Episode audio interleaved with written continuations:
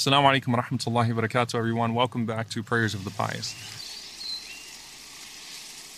So, when you deal with hardship, you often ask, Why am I dealing with this hardship?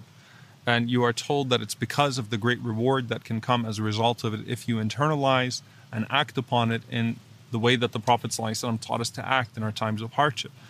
And a lot of times, as you are hearing lessons of Allah subhanahu wa ta'ala showering people of hardship and people that have been through trials with the mercy that He does, uh, you start to wonder is that the only way that I can gain the pleasure of Allah subhanahu wa ta'ala?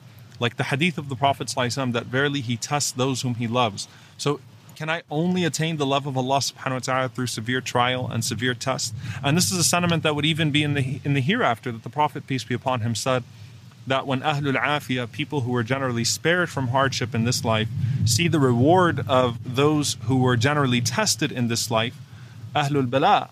So Ahlul Afiyah are the people that were spared, and Ahlul Bala, the people that were tested. When they see the way that Allah is rewarding the people that were tested, they would wish to be sent back to this world so that they could cut their skins because Allah is the one who's consoling and who's comforting.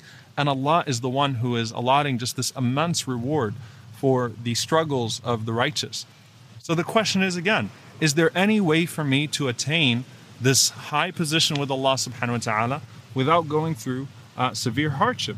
And how do we then uh, reconcile that notion with the dua in the Quran, رَبَّنَا آتِنَا فِي الدُّنْيَا حَسَنَةً وَفِي الْآخِرَةِ حَسَنَةً وَقِنَا عَذَابَ النَّارِ Oh Allah, we ask you for the best of this life and the best of the hereafter and protect us from the fire of hell. So I found this very beautiful um, dua from uh, uh, Salam ibn Muti' uh, radiallahu ta'ala anhu. Salam ibn Muti' was heard making this supplication. He said, Allahumma balagta ahadan min ibadika salihina darajatan bi bala'in faballighniha bil afiyah.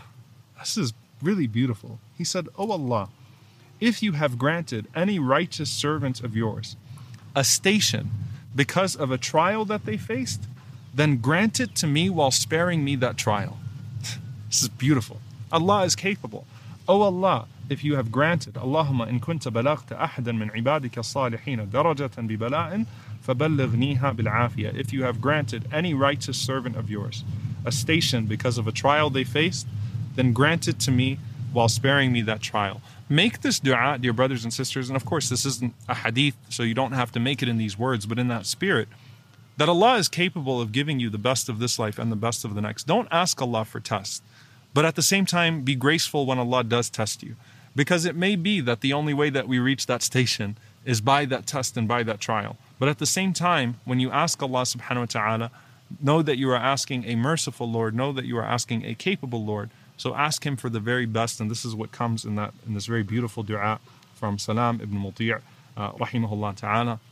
May Allah subhanahu wa ta'ala grant us the best of this life and the best of the hereafter and protect us from the punishment of hell.